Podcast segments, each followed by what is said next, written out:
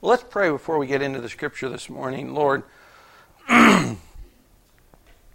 your word is truth, and we ask you to apply that truth to our lives this morning. Help us to hear what you want us to know about you and life in you. Pray that your Spirit would be opening our hearts and our minds and empowering us to live lives after Christ's image. In His name we pray. Amen. I've heard lots of encouraging comments, Chris and James Waldy, about teachings the last two weeks. People were very encouraged, and I want to tag team off what Chris taught last week a little bit. If you weren't here, or if you did, as we're here as a reminder, Chris was talking about Christ as the standard, and He's where we fix our gaze, and we don't lower the standard so we feel better, but He's He is the image we shoot for, and there's a number of things we don't do, and there's a number of things we do in an order to become more like Him, live the life God wants us to live. Um, as noble as that is, if you've been a Christian very long, you, you find out in short order that, that you have problems doing that, and that the standard is impossibly high. And as you go about with your good resolve to live better and do better and be a better person, you, you find out that, that you fail and that there's a, it's a tough road, an impossible road. And that's what we're going to talk about this morning.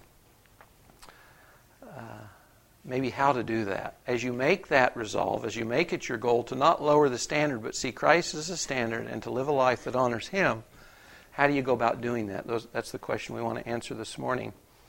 Kathy's been reading a old book uh, by Watchman Nee called The Normal Christian Life. Uh, this is an outstanding book. If you haven't read it, I would recommend it to any of you. The title's a little funny in my mind. He says the title of the book is The Normal Christian Life. So when you and I think normal Christian life, this is what the normal Christian life looks like. The trouble is, as you read this book, it's quite clear that what he calls the normal Christian life is the biblical call.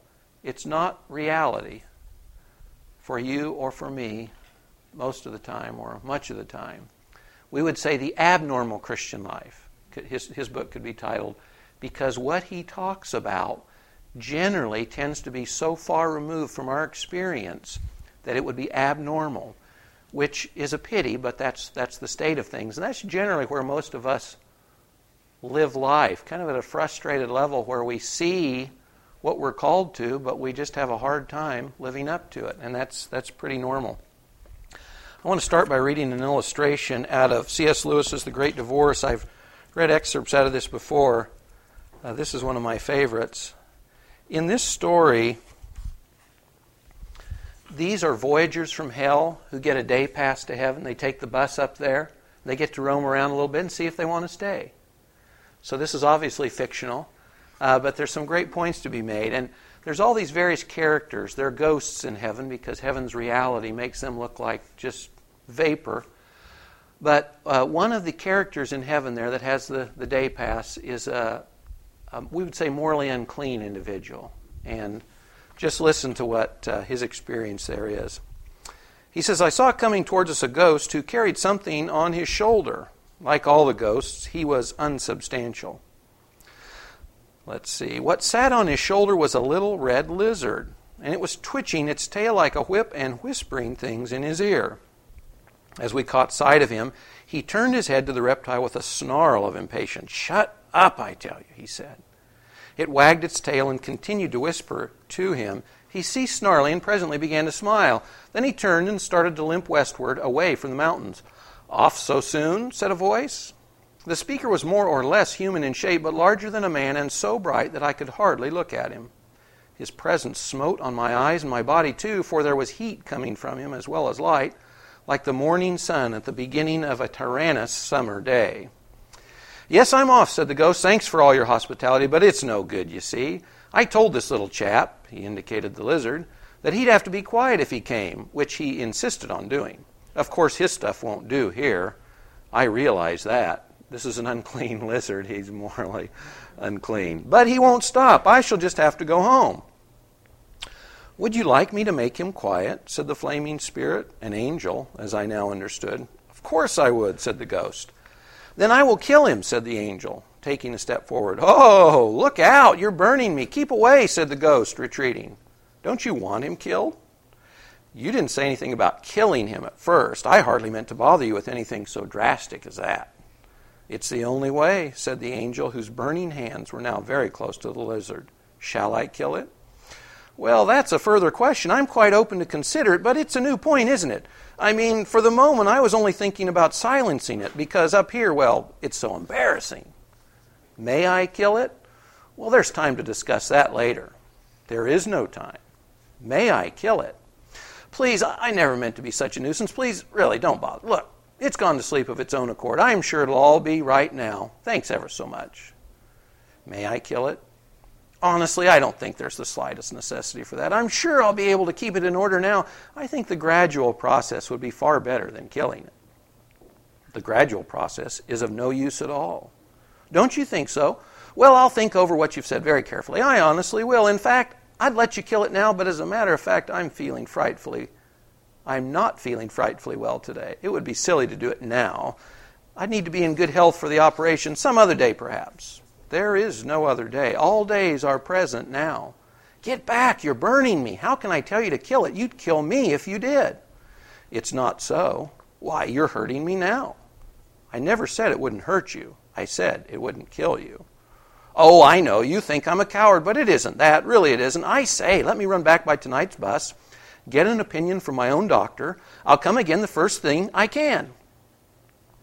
This moment contains all moments. Why are you torturing me? You're jeering at me. How can I let you tear me to pieces? If you wanted to help me, why didn't you kill the thing without asking me before I knew? It would all be over by now if you had. I cannot kill it against your will. It is impossible. Have I your permission? The angel's hand were almost closed on the lizard, but not quite. Then the lizard began chattering to the ghost so loud that even I could hear what it was saying. Be careful, it said. He can do what he says. He can kill me.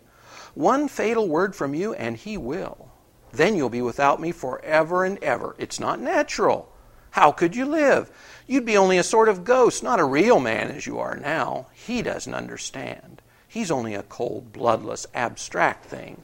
It may be natural for him, but it isn't for us. Yes, yes, I know there are no real pleasures now, only dreams, but aren't they better than nothing? And I'll be so good. I admit I've sometimes gone too far in the past, but I promise I won't do it again. I'll give you nothing but really nice dreams, all sweet and fresh and almost innocent. You might say quite innocent. Have I your permission? said the angel to the ghost. I know it will kill me, it won't, but supposing it did. You're right. It would be better to be dead than to live with this creature. Then I may? Blast you! Go on, can't you? Get it over. Do what you like, bellowed the ghost, but ended whimpering, God help me. God help me. Next moment, the ghost gave a scream of agony such as I never heard on earth. The burning one closed his crimson grip on the reptile, twisted it while it bit and writhed, then flung it broken backed on the turf. Here's our friend, our slimy, greasy, dark, oily friend in heaven. And he sees what's there and he's attracted to it, but he's got a problem because there's a lizard on his shoulder. This whispering entity that whispers to him the dark things of the past and really doesn't want to die. And that's his problem. And my point to us this morning is that's our problem too. We've got a lizard on our shoulder. So when we see the standard of Christ, we've still got this thing going on that's a little hard to escape.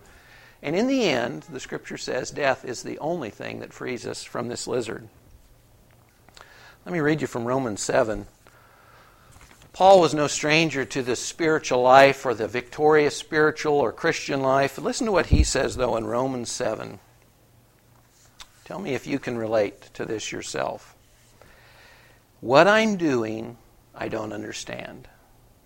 I'm not practicing what I'd like to do, but I'm doing the very thing I hate. No longer am I the one doing it, but it's sin that lives in me, because I know that nothing good dwells in me, that is, in my flesh, or we would say our old carnal sinful nature, what we were by birth in Adam. The good that I want to do, I don't do. But I practice the very evil that I don't want. I'm no longer the one doing it, but it's sin that lives in me. It's the lizard on my shoulder. I find the principle that evil is present in me, the one who wants to do good. It's waging war against the law of my mind. Romans 7, Romans 6, 7, and 8 are this great passage about spiritual life. And in Romans 7, the Romans 7 experience is the ghost in heaven with the lizard on his shoulder. He says, I see the standard of Christ, and in my mind, I say, that's it, and that's what I want to do. But when I look at my own life, I find out I'm doing the things I hate. There's a lizard on my shoulder, and I'm still walking with him, still talking to him, still obeying him. And because of that, on one hand, I want to do right. On the other, I've got this sinful, evil nature within me.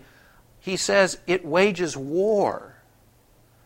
This is interesting that for the Christian, we've got warfare going on within us because there are two totally conflicting natures in us. That's not true of someone who's not a Christian. The person who hasn't trusted Christ has the nature they're born with, all the way back to Adam, a sinful nature, totally self absorbed, totally self centered, and sinful. The Christian gets a new nature. And by nature, that it's the nature of Christ himself, can't sin, First John talks about, can't sin. But now it's in cahoots, it's next to this nature that can only sin. And there's a war, there's a problem. In Galatians 5, Paul writes, The flesh, that is our old sinful nature, sets its desire. Some versions say lusts against the Spirit, and the Spirit against the flesh. These are in opposition to one another, so that you may not do the things you please. There's this warfare going on inside. Listen to 1 Peter 2. He says, I urge you as aliens and strangers to abstain, avoid, refuse, fleshly lusts which wage war against your soul. For the Christian, we see the standard. Chris taught about that. And it's what we want inherently because of this new nature. It's what we want. But it's in conflict with this old sinful nature within us that wants anything but righteousness. So we've got this warfare going on. Do you remember when Rebecca is pregnant? Have I got this right? My memory's bad this morning. Uh, Jacob and Esau, and they're wrestling inside her. This one woman's got twins. And one we know heads up God's promised people, and the other heads up, as we see, kind of a people of flesh, like the world around them. And they're inside her and they're combating one another's babies. That's what it's like for the Christian. We've got within us these two warring factions. Romans 7 and Peter says, so that we may not do the things we want. The lizard on our shoulder, this entity within us, with us, that's whispering the wrong things, trying to lead us astray. You know, you will meet many unhappy, unsaved people in your lifetime, but in my opinion, the most miserable people on the earth are people who are saved, but living after the old sinful nature. The most miserable people on earth are not happy pagans or even depressed pagans.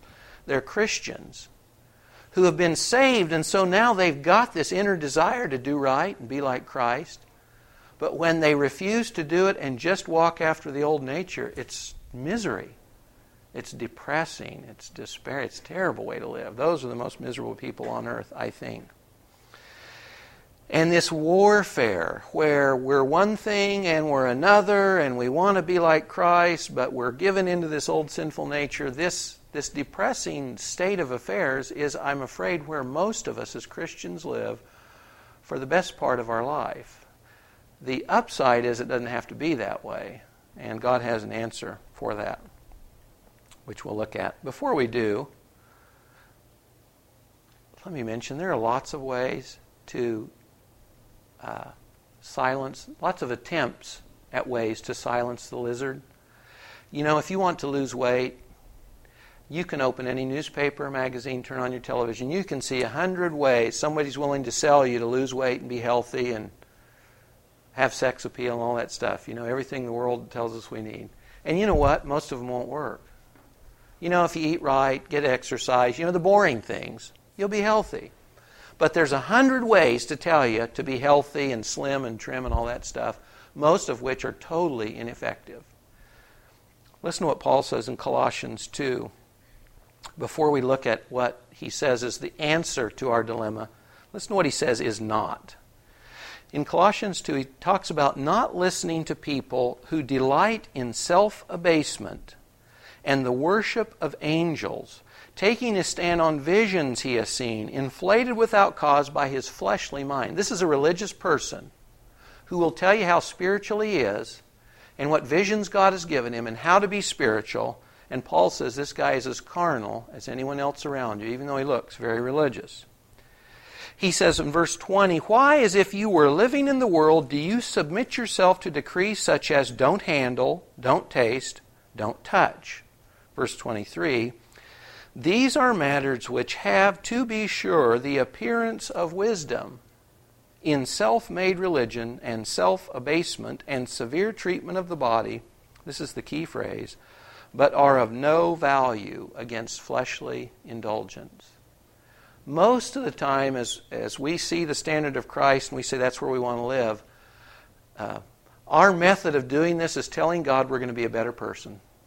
We make New Year's resolutions there's a hundred ways we can say we're, we're going to be that good person we want to be. And tomorrow I'll start doing this, and next week I'll quit doing this, and we make these resolutions. Maybe we jump through some spiritual disciplines.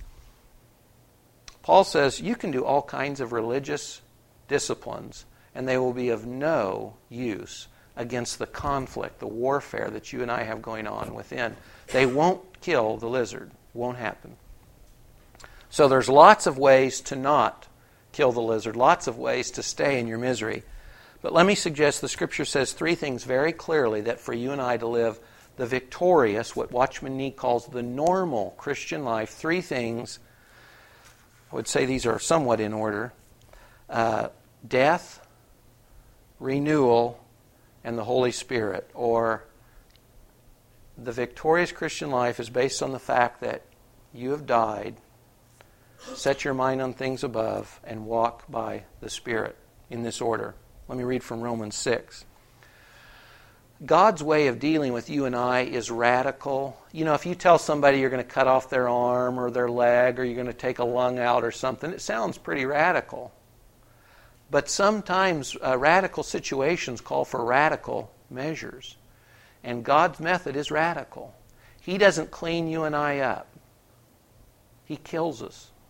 He crucifies us and makes something new. He doesn't ask us to be better people or more moral people. He tells us to live in the new person He's made us, and we can't do that until we realize that we have been crucified. Listen to what Paul says in Romans 6. He's asking rhetorical questions, and this is what he says What shall we say? Shall we continue in sin so that God's grace might increase? May it never be. Why? Well, how shall we who died to sin still live in it? What do you mean, Paul? Verse 3 Don't you know that all of us who have been baptized into Christ Jesus have been baptized into his death? We have been buried with him through bapti- baptism into death, in order that as Christ was raised from the dead through the glory of God the Father, so we too might walk in newness of life. Verse 5 If we become united with him in the likeness of his death, or since we've been united with him in death. Verse 6 Knowing this, that our old self, our old life, the life you and I are born with, from our parents, from their parents, from their parents, all the way back to Adam, knowing this, that our old self, our old man, our old sinful life was crucified with him, that our body of sin might be done away with, that we should no longer be slaves to sin. He who has died is freed from sin. Even so, verse 11, consider yourselves to be dead to sin, but alive to God in Christ Jesus. So, don't let sin reign in your mortal body that you should obey its lusts. Don't go on presenting the members of your body to sin as instruments of unrighteousness, but present yourselves to God as those alive from the dead. Colossians 3 says, You've died, and your life is hidden with Christ in God. Therefore, consider the members of your earthly body dead to immorality, etc. Galatians 2:20 if there's one single verse that sums this up, I've been crucified with Christ, Paul says. Nevertheless, I live, but not I, but Christ lives in me. The life that I now live, I live by faith in the Son of God who loved me and gave himself for me. You see where we're going with this? If you tell a person today that they are guilty of sin by birth, sometimes they have a struggle with that. But we read this in the scripture we are guilty before God as sinners by what we practice and by where we come from. The scripture says in Romans 5 that you and I were in Adam when he sinned. We say, well, we weren't in the Garden of Eden, but because in a direct line we come from Adam, you could say we were in Adam's DNA, put it any place you like. We don't exist apart from Adam. We have our being, our existence through him. So God says of us, because we were in Adam when he sinned, he says we've sinned. Why? Because we were in Adam. Then we practice sin. But we sin because we were sinners, born sinners from a sinner. And that we not only practice sin ourselves, but we are inherently guilty of sin because we were in Adam when he sinned. This is the flip side of that same coin. If we say, How could we die with Christ? When you and I are born again, God places His, if you will, spiritual DNA and creates a new life that didn't exist before. We're reborn. Jesus said, You must be born again. Regenerated. For the Christian, there's a life in him that didn't exist before. And because the life comes from Jesus Himself, God the Father says that when Jesus died on the cross, you were in Him. You died with him. You were buried with him. You rose from the dead with him. And that this is the beginning of a victorious, normal spiritual life for you and I. It's not a resolution to do better or be better. God says, All that you were, I crucified it with Christ. All that we were was, was beyond redemption, so to speak. God redeems us by making us new. He doesn't make the old man better, he crucifies it. This sounds odd, and I, I grant you it's hard to grasp. And the only way you can enter into any of this stuff is through faith. And faith isn't hoping or believing beyond hope or something. Faith is acknowledging a solid fact. And God tells us repeatedly in the New Testament that the basis of our freedom from sin is that we died with Christ on the cross. So even if we have trouble grasping that, to recognize that as the truth of God and say, Lord, I understand that my new freedom is based on my death with Christ, and I, ch- I choose to believe that as a fact in your word, that's the beginning of our deliverance from our own sinful nature. It's not resolutions, it's not spiritual or religious disciplines. It's the fact that you and I were crucified with Christ. He didn't make us better, he killed us.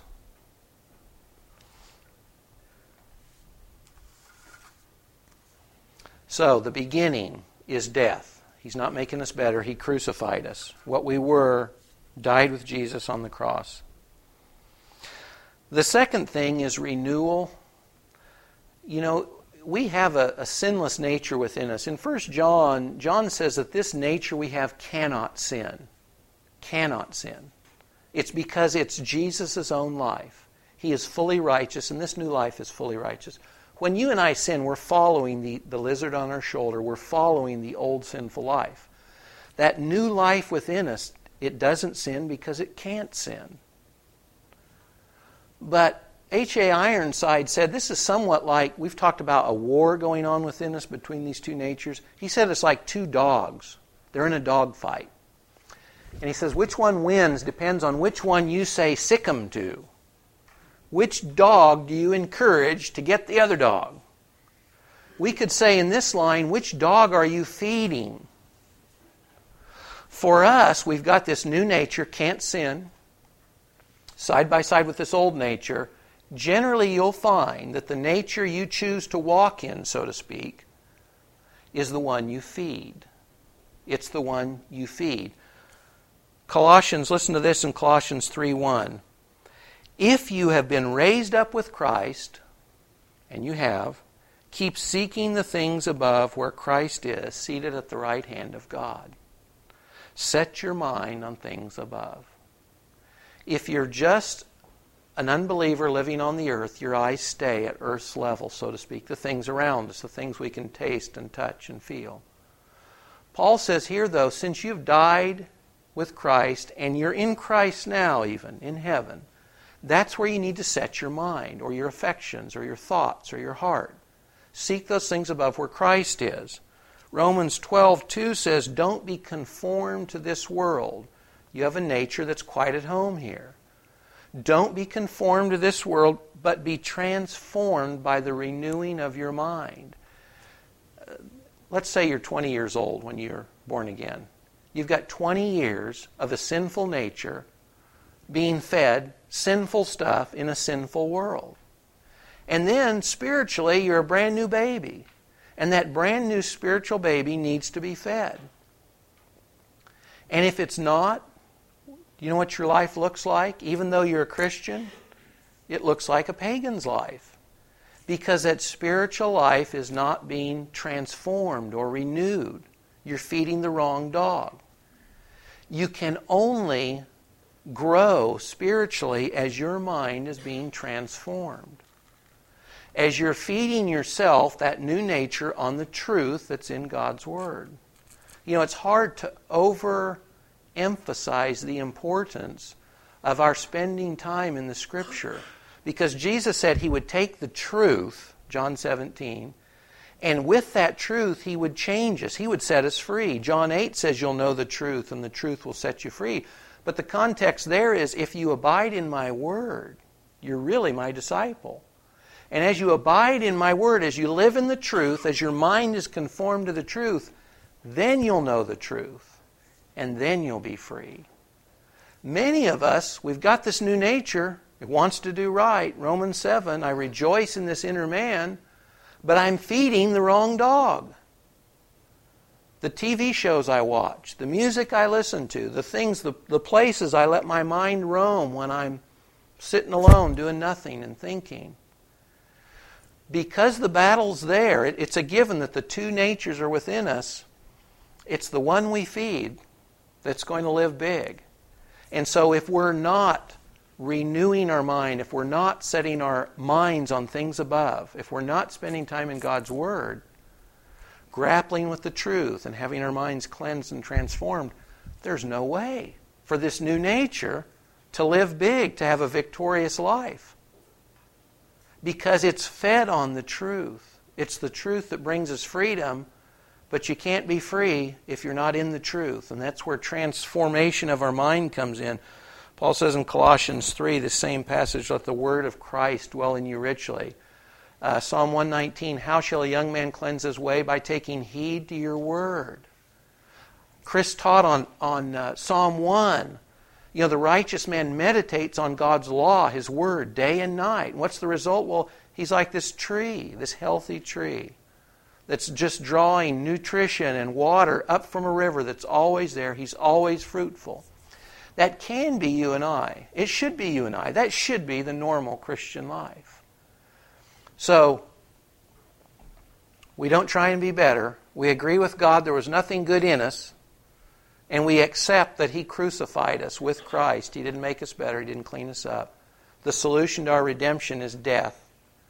And having been given a new nature, it's our responsibility to feed that new nature, to feed the right dog, to have our minds transformed. And listen, it's a given. It's a given because you live in this fallen world with a fallen nature, it's a given that if you are not proactive in feeding yourself on the truth, you will not have freedom. It won't happen. It won't happen. That's what it's just you cannot if you're not in God's word, this won't happen. Won't happen. So the second part of that is after we understand God killed us with Jesus, crucified us, Then we renew our minds. We feed that new nature. We feed the dog we want to win the fight. And the third thing is we walk with the Spirit. Let's just say that uh, we accept those first two as givens. We died with Christ and we renew our minds in the truth. The truth really is that even if we've got those two things, you and I cannot live victoriously. We won't have the normal Christian life, so to speak without the power of the Holy Spirit. In fact, when we talked about Romans 6, 7, and 8, they're a trio, and they march us through this spiritual battle and dilemma. And in chapter 8, that's where we see we get past the death, we get past renewal, and we get to we're with the Holy Spirit. It's God's Spirit Himself in us that gives us the power to exercise faith in the fact of our death to renew our mind and to see that truth transform us from within. It does not happen apart from the Holy Spirit. Cannot happen apart from the Holy Spirit. Listen to what Paul says in Romans 8. The mind set on the Spirit is life and peace. He who raised Christ Jesus from the dead will also give life to your mortal bodies through his Spirit who dwells in you. You and I experience Christ's life through His Spirit. Jesus physically is in heaven at the right hand of the Father. The Father is in heaven. They're, they're omniscient and they're omnipresent, but it's the Holy Spirit as the third member of the Trinity by which we experience God. And it's Him in us. That's the power for the new nature to grow up into Christ's likeness and to do the things we, that new nature wants to do. Listen to Galatians 5. I say, walk by the Spirit, walk with the Spirit, walk in the Spirit, and you won't carry out the desires of the flesh. Do you want to walk free? You walk with the Spirit. This isn't something where we're on our own, kind of carrying ourselves by our own bootstraps. Faithfully reckoning on our death, counting it as true, renewing our mind, but if we're doing, attempting to do this absent from God Himself, it just it, it doesn't work. He is the power. His is the energy to make this stuff true in our experience. Galatians 5:23 says, "If we live by the Spirit, let us walk by the Spirit." I think I've mentioned this, but when we were kids in a family of 11 and we were walking downtown, uh, my dad was very careful and he'd always say, seriously, at every corner, How do we go? And our response was to say, Together. And then we locked hands with each other and we walked in mass across the street. Nobody could get lost or run over that way. That's kind of the thought here. Spiritually, we're at the street corner, and it's a dangerous place. And basically, God's saying, You put your hand in mine, and we'll walk across this thing together. And if our hand is in the Spirit's hand, if we're walking with, by, in the Spirit, we're safe, and this stuff comes about. But it doesn't happen apart from the Holy Spirit. In my life personally, I feel like I've tried to be as obedient and faithful as I could. And you know what you'll still find at the end? If the Holy Spirit isn't in that and behind that, if it's Mike doing his own thing, you just you run out of steam. You know, your good intentions won't carry you through. We lack the power to do right in the end. It's the Holy Spirit who has the power the energy to make this work. It's got to be walking with Him. I'll just mention this briefly. Ephesians 4 says, don't grieve the Holy Spirit, and 1 Thessalonians 5 say, says, don't quench the Spirit. The truth is, if you're a Christian, Romans 8 says, if you don't have the Spirit, you're not a Christian. If you're a Christian, if you've believed in Jesus Christ, if you've trusted Him for your salvation, you are a Christian and you do have the Holy Spirit. It's a given. He is in you as a Christian, but you can grieve him. You know, if you're a parent or if you're a child, disobedience grieves parents. Makes us sad because we want to see our kids do right. Same with the Holy Spirit. He wants us to do right. He wants us to honor Christ. We can grieve the Holy Spirit by disobedience in any one of a, a hundred different ways. Or quenching the Spirit.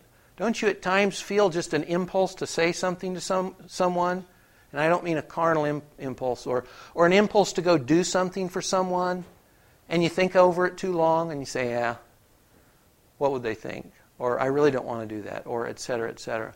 But the Holy Spirit is with us, and He's in us, and it's His power that enables us to walk and to grow and to be like Christ. And we can grieve Him, and we can quench Him, and we're the losers when that happens because we lose the satisfaction and the joy of that fellowship. So, as I see it, there's a threefold equation, if you will, to live the normal Christian life and to get rid of the lizard on our shoulder. Uh, it's crucifixion, we've died. It's renewal of our mind, the transformation of our mind. And then it's walking with, hand in hand, if you will, the Holy Spirit. Uh, God didn't clean us up. He crucified us. He made us something new in Christ. 2 Corinthians 5. If anyone's in Christ, he's a new creature. There's something, someone there that didn't exist before. And you know, the joy for me in the future is uh, Paul says in 2 Corinthians 4 that in this tabernacle, he means his, his body, he says we groan. Because spiritually we're undressed. And that he sees the end of life on earth and the resurrection as being spiritually dressed. We put on our new clothing, our eternal garb, if you will, and we're free forever from the lizard on our shoulder. We're free forever from anything that's attached to this mortal life we have now. That'll be a glorious day. But even now, we are a new creation. We are, as Christians, something that was not in the world before our rebirth. Old things have passed away, dead in Christ. New things have come. A new person has come. So our death with Christ frees us from what we were. We nourish our new life on the person, work, and truth of Jesus Himself in the Scriptures, and we walk with the Holy Spirit. We obey, that keeps from grieving Him and quenching Him. We obey. We walk with the Holy Spirit, and He empowers us to see this a reality in our life. Uh, I started with a, a C.S. Lewis uh, illustration. I want to close with a different one. This is from Voyage of the Dawn Treader. And uh, Eustace Scrubb was this really annoying kid who uh, he was the center of his own universe, and he was a, just a pig to everyone around him because he just wanted his own way. And Eustace Scrubb is on a voyage, and in this voyage he's on an island and he has slept on a dragon treasure, and he's woken up to find himself a dragon. Before he went to sleep, he put a band around his arm, a gold band around his arm, and as he's a dragon, this band now is way too small for the dragon sized arms, and he's in deep pain, and he wants some relief. And Aslan, the lion of Narnia, the Christ figure in this story, comes and puts him in front of a pool to wash in. He says, The water was as clear as anything, and I thought if I could get in there and bathe, it would ease the pain in my leg. But the lion told me I must first undress. I was just going to say that I couldn't undress because I hadn't any clothes on when I suddenly thought that dragons are a snaky sort of thing, and snakes can cast their skins. Oh, of course, I thought that's what the lion means, so I started scratching myself, and my scales began coming off all over the place. And then I scratched a little deeper, and instead of just scales coming off here and there, my whole skin started peeling off beautifully, like it does after an illness, or as if I was a banana in a minute or two, I just stepped out of it, and I could see it lying there beside me, looking rather nasty. It was a most lovely feeling, so I started to go down into the well for my bath. Just as I was going to put my feet into the water, I looked down and saw that they were all hard and rough and wrinkled and scaly, just as they'd been before. Oh, that's all right, said I. It only means that I had another smaller suit on underneath the first, and I'll have to get out of it too. So I scratched and tore again, and this underskin peeled off beautifully, and out I stepped and left it lying the, uh, beside the other one and went down to the well for my bath. Well, exactly the same thing happened again, and I thought to myself, oh dear, however many skins have I got to take off? For I was looking to bathe my legs, so I scratched away for the third time and got off a third skin just like the two others and stepped out of it. But as soon as I looked at myself in the water, I knew it had been no good. Then the lion said, but I don't know if it spoke, You will have to let me undress you. I was afraid of his claws, I can tell you, but I was pretty nearly desperate now. So I just lay flat down on my back and let him do it. The very first tear he made was so deep that I thought it had gone right into my heart. And when he began pulling the skin off, it hurt worse than anything I've ever felt. The only thing that made me able to bear it was just the pleasure of feeling the stuff peel off. Well, he peeled the beastly stuff right off just as I thought I'd done it myself the other three times, only they hadn't hurt. And there it was, lying on the grass, only ever so much thicker and darker and more knobbly looking than the others had been. And there was I, as smooth and soft as a peeled switch, and smaller than I had been. Then he caught hold of me. I didn't like that much, for I was very tender underneath now that I'd no skin on, and threw me into the water. It smarted like anything, but only for a moment. After that, it became perfectly delicious. And as soon as I started swimming and splashing, I found that all the pain had gone from my arm. And then I saw why I'd turned into a boy again continues and says, It would be nice and fairly nearly true to say that from that time forth Eustace was a different boy. To be strictly accurate, he began to be a different boy. He had relapses. There were still many days when he could be very tiresome, but most of those I shall not notice. The cure had begun. Like the lizard on the shoulder of the ghost in heaven, he had these attempts at getting rid of the dragon that he had become, and all of them were useless. And it wouldn't have mattered how many skins he tore off, because what we had to have was a total eradication of something that was before. And only the lion could do it.